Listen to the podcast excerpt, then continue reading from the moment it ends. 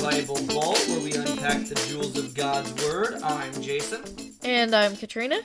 And today's episode is part of our series, Applying Bible Stories, a series to help you focus on Bible stories and how they apply to our lives.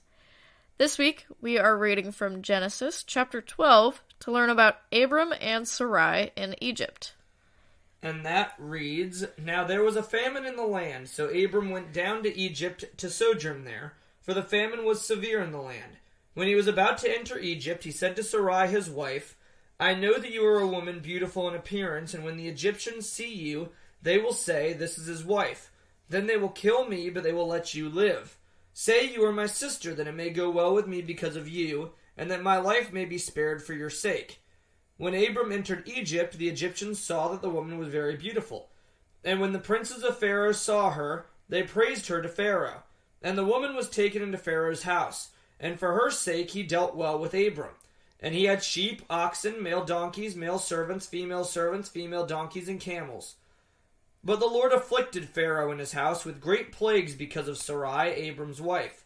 So Pharaoh called Abram and said, What is this you've done to me? Why did you not tell me that she was your wife? Why did you say, She is my sister, so that I took her for my wife? Now then, here is your wife, take her and go. And Pharaoh gave men orders concerning him, and they sent him away with his wife and all that he had. So, next episode, we will get into the meaning of this story and its applications for our lives. So, if you have any ideas for other episodes, any questions or comments that you want us to talk about, please be sure to head over to our Instagram or Facebook page. At, we are at the Bible Vault Podcast on both. And shoot us a message at any time. We would love to hear from you. Thank you for joining us today on the Bible Vault. God bless, and we'll see you next time.